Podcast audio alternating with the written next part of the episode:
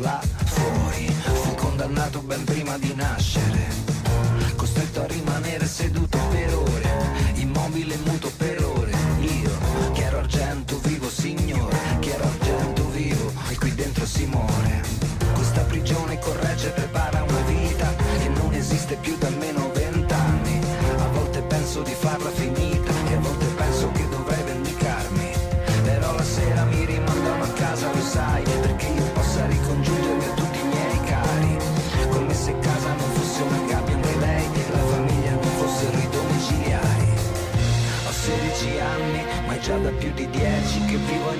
carcere.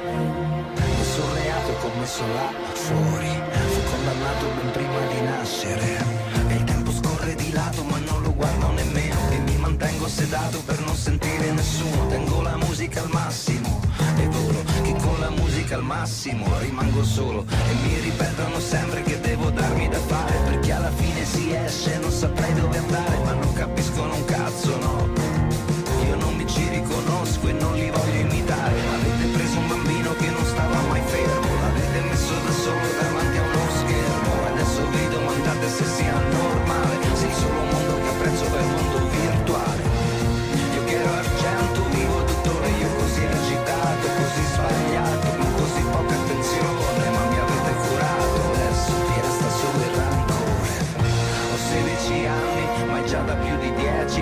10 che ho smesso di credere che ci sia ancora qualcosa là fuori e voi lasciatemi perdere.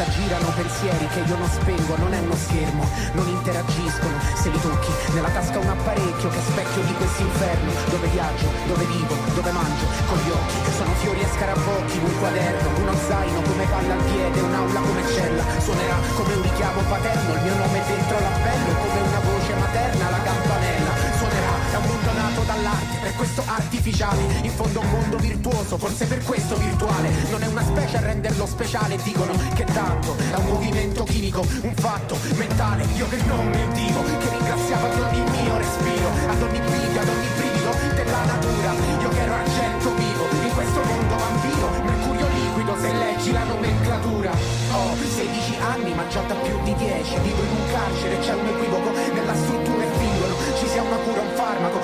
misure parlano, parlano, parlano, parlano. Mentre mio padre mi spiega perché è importante studiare, mentre mia madre annega nelle sue stesse parole, tengo la musica al massimo. Ancora, ma non capiscono un cazzo, no.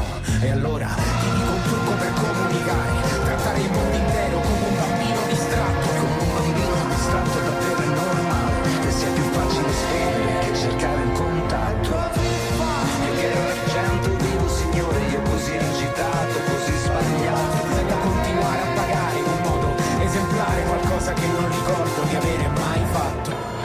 14 anni, o 16 anni e vivo in un carcere. Se c'è un reato commesso là fuori, è stato quello di nascere. E bentornati in studio, vi avevo preannunciato che avrei avuto come ospite Andrea Morniroli che fa parte del forum diseguaglianze. Buonasera dottore. Buonasera, buonasera a tutte e a tutti. La ringrazio per, essere, per aver accettato di colloquiare con me. Eh, mi piacerebbe che eh, spiegasse innanzitutto oh, cos'è questo forum di disuguaglianze che io ormai seguo da circa un anno e mezzo, che produce documenti interessantissimi eh, che quindi spiegasse come è nato e qual è la sua mission. Allora sì, in eh, pochissime parole, il forum è un soggetto abbastanza strano che nasce tre anni fa, eh, in realtà il lavoro viene da più lontano, ma diciamo ufficialmente nasce tre anni fa, abbiamo fatto appena adesso il compleanno, i tre anni, eh, per un'intuizione della Fondazione Basso che propone a un certo punto a un gruppo di persone esperte o che studiavano i temi delle diseguaglianze, a un gruppo di organizzazioni di cittadinanza attiva, cinque nazionali e tre locali, le cinque nazionali sono WISP, Caritas, Legambiente, ActionAid e Cittadinanza Attiva. Quelle locali sono eh, la Fondazione di Comunità di Messina, la Fondazione Basso stessa e la cooperativa Dedalus, che è la mia cooperativa che lavora a Napoli, di mettersi insieme eh, per concentrare la propria attenzione in termini di informazione, di ricerca, di costruzione di nuove informazioni, di proposte di advocacy, di organizzazione di mobilitazione collettiva per ridurre le diseguaglianze, a partire dall'articolo 3 della Costituzione. Perché tutti a parola dicono che le diseguaglianze sono insopportabili, tutti dicono che le diseguaglianze vanno superate, dopodiché queste affermazioni di principio eh, fanno fatica a diventare realtà nelle politiche, nelle scelte, eh, nelle, diciamo così, nelle concretezze della politica. Qual è l'originalità del forum? Quella appunto di mettere insieme nello stesso luogo chi studia, chi è esperto, con chi fa nel consenso di diseguaglianza, quindi chi è attivo. Quindi cosa, la dico banale, mettere insieme i saperi di chi studia e i saperi di chi fa sì. in, un, in, un, meticciato virtuoso, certo. in cui Andrea Morniroli, che faccio l'operatore da tanti anni, eh, prova a riflettere sul mio fare dentro una cornice di senso e prospettiva e chi studia da tanti anni magari atterra la propria analisi nel confronto con chi fa. Questa roba ha funzionato, ha funzionato perché ci ha permesso di fare delle proposte robuste, come dice Fabrizio Barca, che del forum è coordinatore, eh, cioè come ancorate nella realtà, sì. fatte da persone competenti che hanno studiato. Ora guardi, quella che sembra una banalità, fare proposte ancorate alla realtà è oggi una, per alcuni versi, eh, approccio rivoluzionario. Certo. Perché normalmente la politica parla delle rappresentazioni, non parla delle realtà. Eh, da dove siamo partiti? Dalla distribuzione di ricchezza, perché di questo nessuno si occupava e tante volte i nostri lavori, se non ci si occupa di come viene predistribuita la ricchezza, rischia di essere un po' la, la tela di Penelope. Cioè noi di giorno proviamo a fare, qualcun altro di notte distrugge. Certo. E siamo partiti da un assunto, anzi da due assunti. Uno, che le diseguaglianze, oltre che essere economiche, sociali e culturali, sono ormai sempre di più anche disuguaglianze di riconoscimento cioè ci sono ampie fasce di popolazione che non si sentono più riconosciute dalle politiche ed è lì che nasce tante volte il rancore, certo. la distanza dai centri hm? sì. rispetto a questo. E questa cosa riguarda molto anche il campo progressista e democratico, che ha aperto il suo appeal rispetto alle periferie, sì. c'è un maggiore appeal rispetto ai centri.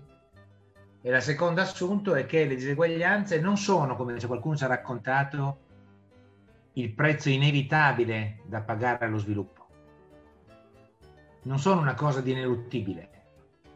Le diseguaglianze le abbiamo create noi. Come?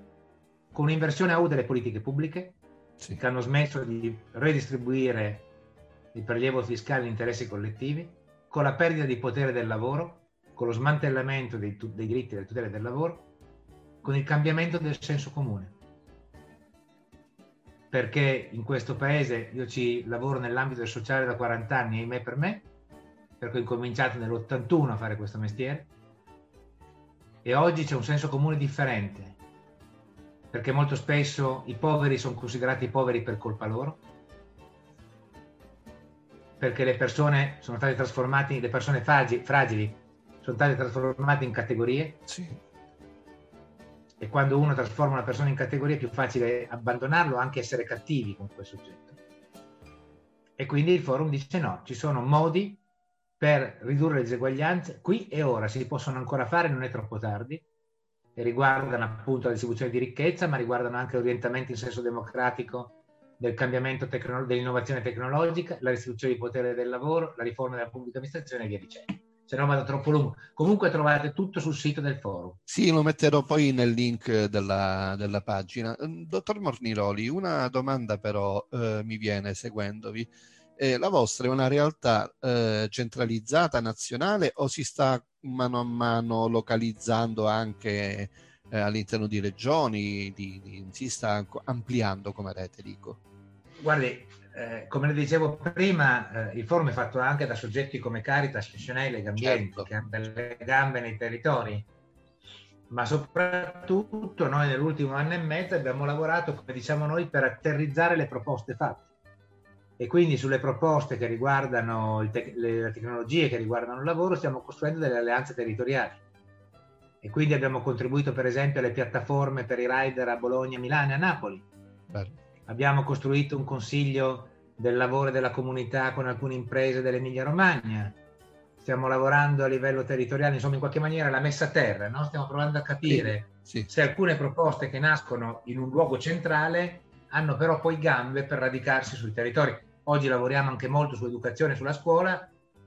Il forum è stato uno dei, dei soggetti che ha più spinto per la creazione di questa rete che io dico è un po' un miracolo in Italia perché dieci organi- reti nazionali che si occupavano di educazione hanno trovato la voglia per una volta non di dividersi, non di mettere l'accento sulle cose che ci dividevano, ma sulle cose che ci univano. E da questo processo è nata la rete educazione che oggi raccoglie 10 reti nazionali che mettono insieme più di 500 soggetti di varia natura, nazionali, locali, territoriali, scuole, civili, ordini professionali e via dicendo. E se mh, la domanda che mi sono sempre fatto come singolo, io in realtà appartengo a una cooperativa sociale faccio da 30 anni eh, l'operatore sociale, e, mh, però come singolo che mi sono avvicinato al forum mi chiedevo come questi possono, documenti possano essere eh, recepiti nel, nel limite possibile dalle amministrazioni, qual è l'azione che uno può fare per far conoscere questo tipo di impostazione. Cioè basta portare il documento o si possono creare degli eventi ehm, ad hoc? Perché molte volte sembra che arriva poi no? e non si riesce a espandere come macchia d'olio, che rimanga concentrato in un unico punto. Faccio una, un esempio. Eh, del documento sulle scuole, dove parleremo della, della, nella seconda parte, no? eh, dite a un certo punto ehm, è necessario partire dai poli, polieducativi 0-6 anni, una realtà che nella mia città e nella mia provincia non esiste proprio. Se io volessi fare mio questo documento, da dove dovrei partire? È, eh, è chiara la domanda? Eh, eh, una, be- una bella domanda. Allora, è evidente che voglio dire, il forum può fornire degli strumenti e può, eh, come dire, eh, mettere, come dire, mettere i puntini, adesso anticipiamo solo questo rispetto all'educazione, no? Eh, servizi 06, cioè servizi per l'infanzia e La comunità europea ci chiede eh, almeno il 30% di copertura del fabbisogno natale come, come limite minimo. L'Italia è sotto. Sì cioè ci sono sicuramente Milano, Trento e sopra, eh, ma ci sono dei divari territoriali enormi. Faccio un esempio, eh, il Trentino Alto Adige ha una copertura del 28%, la Calabria, che è la regione, del 2,2%. Del 2,2, sì. E la Campania del 4,8%. Paradossalmente, se io dovessi andare oggi da un amministratore a proporre questo, perché questo il forum può fare, può, può offrire delle chiavi di lettura, degli strumenti, eh, delle sì. analisi che consentono poi alla sua cooperativa, piuttosto che un'associazione, piuttosto che a un gruppo di certo. cittadini, di andare dall'amministratore e di dire guarda, io ti propongo questo, non te lo sto proponendo soltanto dal punto di vista etico costituzionale, ma perché fare dei nidi nei territori come i nostri, io vivo, nonostante questo accento, sono un emigrante all'incontrario, vivo a Napoli da 26 anni, insomma, voglio dire, quindi vivo in uno dei territori fragili sì. eh, no? da questo punto di vista. Cosa significa fare questo? Significa ah, che in territori dove spesso la responsabilità pubblica è fragile, dove spesso c'è un forte attraversamento delle criminalità organizzate, anticipare la presa in carica educativa di bambini e bambine è fondamentale. Non solo per quei bambini, ma anche come chiave di mettere i semi perché la cultura, voglio dire, cambi. Due, fare i nidi significa favorire direttamente e indirettamente il lavoro, il lavoro in particolare il lavoro femminile. Sì. Perché nidi significano conciliazione dei tempi di vita e di lavoro, ma significano anche riempire il territorio di infrastrutturazione sociale e quindi di creazione di posti di lavoro. Quindi quello che io credo è che il forum deve offrire dei punti di vista, degli sguardi sui, che restituiscano anche una possibilità di raccontare queste cose anche in maniera differente. Sì. Cioè fare welfare non è soltanto coerente con la nostra Costituzione, è un buon investimento di spesa pubblica. Perché un ragazzo a rischio in un'educativa territoriale non solo vive meglio, ma costa un quarto, me- un, un quarto, di quello che costa quei ragazzi in circuito penale. Certo. Un anziano seguito in assistenza domiciliare integrata costa un terzo di quello che costa quell'anziano in un RSA convenzionata. Certo. Tra l'altro non rischia anche meno di morire in questi centri che sono fatti più per il benessere di pochi che non per il benessere collettivo. Verissimo. Eh, ascoltiamoci un brano e torniamo in studio velocemente.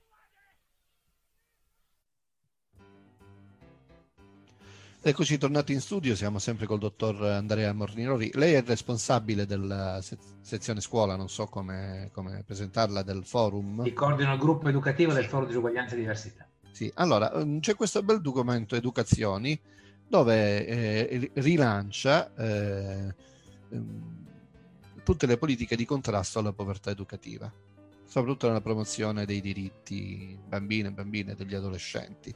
Noi usciamo, usciamo siamo ancora all'interno del, del, del, del, problema legato al Covid, però usciamo già da prima, uh, prima, uh, un primo lockdown dove abbiamo visto, uh, abbiamo toccato con mano le disuguaglianze, nel senso che c'è stato questo delirio legato al alla didattica a distanza che non ha preso in, minimamente in considerazione, noi l'abbiamo detto più volte, eh, quelli che sono i, i, eh, le fragilità di alcune famiglie, no? che sì, le scuole davano i tablet, però poi le famiglie avevano la possibilità di collegarsi quattro contemporaneamente eh, o di avere una linea internet stabile o pagarsi una linea internet, ma anche i ragazzi, non, molte famiglie non hanno la possibilità di seguire il ragazzo è perché non avevano gli strumenti, è perché non avevano le possibilità. Questo uh, documento cerca di rilanciare proprio il tema da una parte della, uh, della, della, della capacità di, di, sposare le tecnologie nuove, no? di renderle efficaci, ma dall'altra parte la necess- la, la, mh, l'esigenza di ritornare a socializzare con un concetto che io mi porto dietro da vent'anni che non sono mai riuscito a vedere applicato, l'apertura delle scuole totali. Dottore, mi dica. Allora, ehm, lei ha centrato benissimo. Allora, noi siamo di fronte, e lo siamo in particolare in alcune regioni, perché ricordo che per esempio la campagna per le scelte, io dico irresponsabili del nostro governatore, ha tenuto le scuole chiuse da un anno praticamente. I ragazzini campani in una regione dove c'è il 33% di fallimento formativo, e numeri relativi alla povertà educativa, al fallimento, al, scusate, all'abbandono scolastico e alla dispersione altissimi, molto più alti della media nazionale, beh, chiudere le scuole per un anno, sacrificando la scuola per coprire altre eh, come dire, incapacità sulla sanità, sui trasporti, è stato irresponsabile. Eh, lo è anche perché la, la DAD, la cosiddetta DAD, e lo dico eh, dicendo che non voglio demonizzare la DAD, eh, perché è sì, stato in un certo certo. momento l'unico modo per arrivare certo. ai ragazzi e devo dire che ci sono stati insegnanti che si sono inventati delle cose straordinarie. Ma nonostante tutto questo, la DAD è stata, ha impattato in modo disuguale, colpendo in particolare i ragazzi più fragili, ragazzi con disabilità, i figli e le figlie dei poveri che non avevano gli strumenti o gli ambienti attenzione per fare questa cosa, gli alunni con background migratorio, bisogni educativi speciali e via dicendo. Sono stati impattati in modo durissimo, nonostante i patti educativi di comunità, le reti, il tentativo di andarli a riprendere, eccetera. Quindi abbiamo una scuola che in questo momento colpisce più deboli. Se già prima la scuola aveva in qualche maniera fermato la sua funzione di ascensore sociale, lo stiamo certificando in questo? Non solo, ma sia al nord che al sud, questa situazione di continua precarietà sta portando molte famiglie a iscrivere i figli nelle scuole private, a chiedere l'educazione parentale. Attenzione perché stiamo smantellando la scuola pubblica unica repubblicana in questo paese. Allora oggi è urgente rimettere la scuola e l'educazione al centro delle politiche. Nel documento che lei diceva prima, noi chiediamo prima di tutto un piano strategico nazionale sui diritti delle bambine e dei bambini, dell'infanzia e dell'adolescenza. Perché pensiamo che oggi ragionare così, come peraltro dice anche il ministro Bianchi, che eh, sta provando insomma in qualche maniera poi in questo a, a venirne fuori. Noi non ragioniamo, come quando parliamo di welfare, non ragioniamo di cose che vengono dopo, non ragioniamo delle cose che le politiche di serie B, per prima ci sono l'economia, qui ragioniamo dei presupposti dello sviluppo. L'Italia è l'unico paese, l'Italia non cresceva già prima della pandemia, perché diciamocelo, la pandemia non è che ha inventato la povertà, le diseguaglianze, il fallimento formativo. Le ha manifestate. Ha agito da evidenziatore, le ha allargate e le ha addensate. Sì. Diciamocelo con chiarezza, non si può soltanto tornare alla normalità di prima, perché la normalità di prima era il problema. Allora, parlare oggi di scuola significa parlare dei presupposti dello sviluppo. Nei nostri territori, in Calabria, in Campania, queste cose qua sono fondamentali per pensare uno sviluppo giusto. Senza, questa, senza questo recupero di questi divari, il paese non cresce, l'Italia non cresceva già prima. Guardi, l'Italia è l'unico paese europeo che dal 2008 a oggi ha disinvestito in educazione. E disinvestimento è stato più forte quando c'è stato il salto tecnologico. E il prezziamo 56% di occupazione femminile, eh, giovanile di fronte a una media europea dell'86, più basso di iscrizione all'università d'Europa, un fallimento formativo di massa a 50 anni da Don Milani, il problema della scuola italiana continua a essere ragazzi, uno dei principali problemi è essere le ragazze e i ragazzi che perdono. Mm? Questi sono i numeri che abbiamo oggi nel paese. E allora quel documento dice piano strategico come diffusione 06 infanzia e adolescenza, ne abbiamo parlato nella prima parte, potenziamento e stabilizzazione del fondo contro la povertà educativa, facendolo diventare priorità, priorità delle, delle politiche, sviluppo delle comunità educanti, i patti educativi di comunità, perché è evidente che questi problemi non possono essere risolti dalla sola scuola, che deve rimanere al centro dei percorsi educativi ma deve dichiarare la propria insufficienza e quindi aprirsi al territorio e lavorare con le comunità educanti, lavorare con le famiglie, con le associazioni, con il volontariato, con gli imprenditori, con gli operatori culturali. E l'educazione deve diventare responsabilità collettiva delle comunità, non cosa delegare agli addetti ai lavori rispetto a questo. Perché questo è l'unico modo bisogna usare l'emergenza, come dice quel documento, per pensare alla scuola che verrà. Sì. Come tempi, come spazi. Ha ragione lei. In alcuni contesti la scuola deve assumersi la responsabilità di essere spesso l'unico presidio pubblico che ancora c'è una relazione con quei territori. Beh. Come dice la preside di Bartolo di un quartiere di Palermo, che è una preside che stimo moltissimo, dice quando chiude la mia scuola chiude la piazza del paese, perché in questo quartiere la piazza non c'è.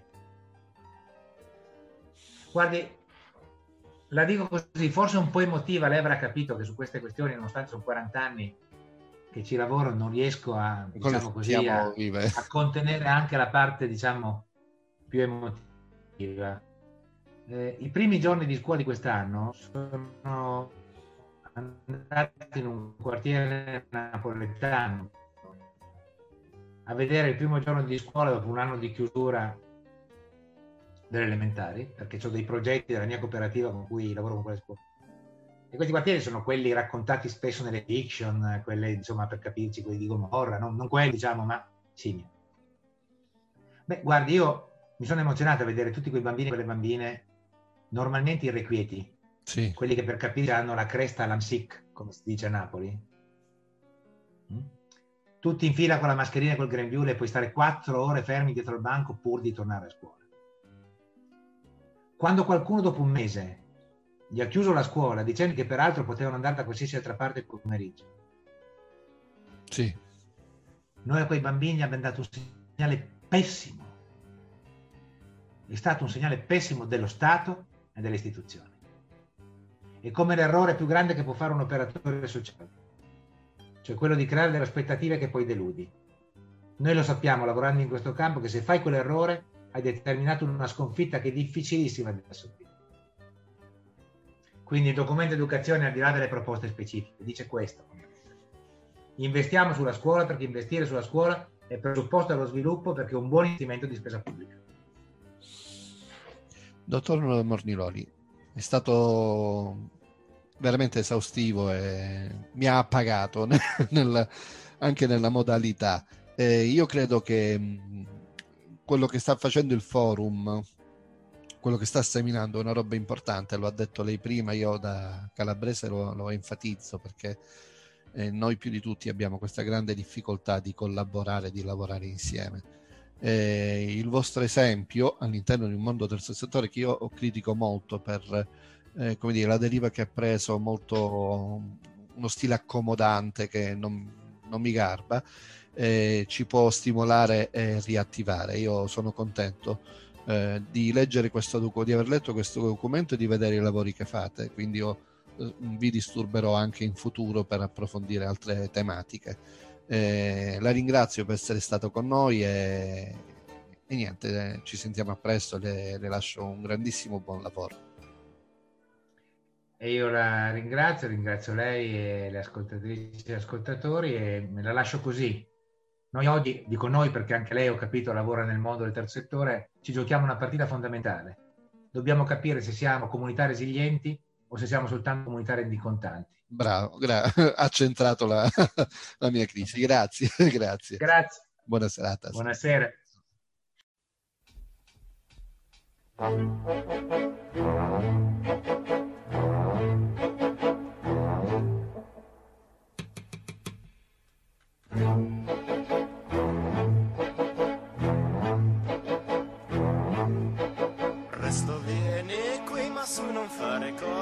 Ma non li vedi quanti altri bambini che sono tutti come te che stanno in fila per tre che sono bravi e che non piangono mai è il primo giorno però domani ti abituerai e ti sembrerà una cosa normale fare la fila per tre rispondere sempre di sì e comportarti da persona civile hey!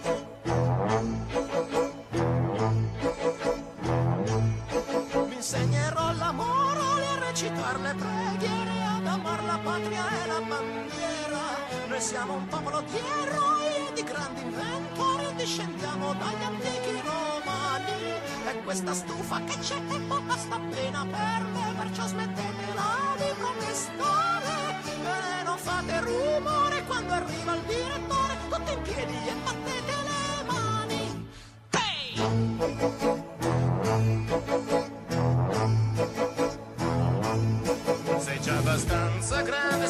Abbastanza forte, ora farò di te un vero uomo. Ti insegnerò a sparare, ti insegnerò l'onore, ti insegnerò ad ammazzare i cattivi. È sempre in fila per tre, marciate tutti con me, ricordatevi i libri di storia. Noi siamo i buoni, perciò abbiamo sempre ragione,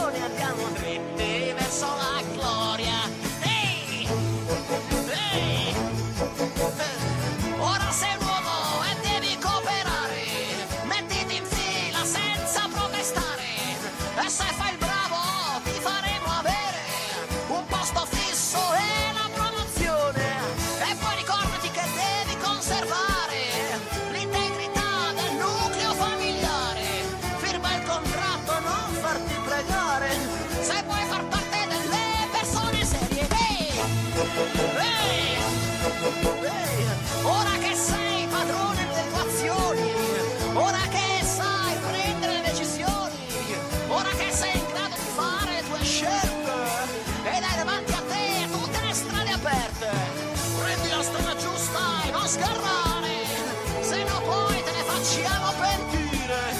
Mettiti in fila e non ti allarmare, perché ognuno avrà la giusta.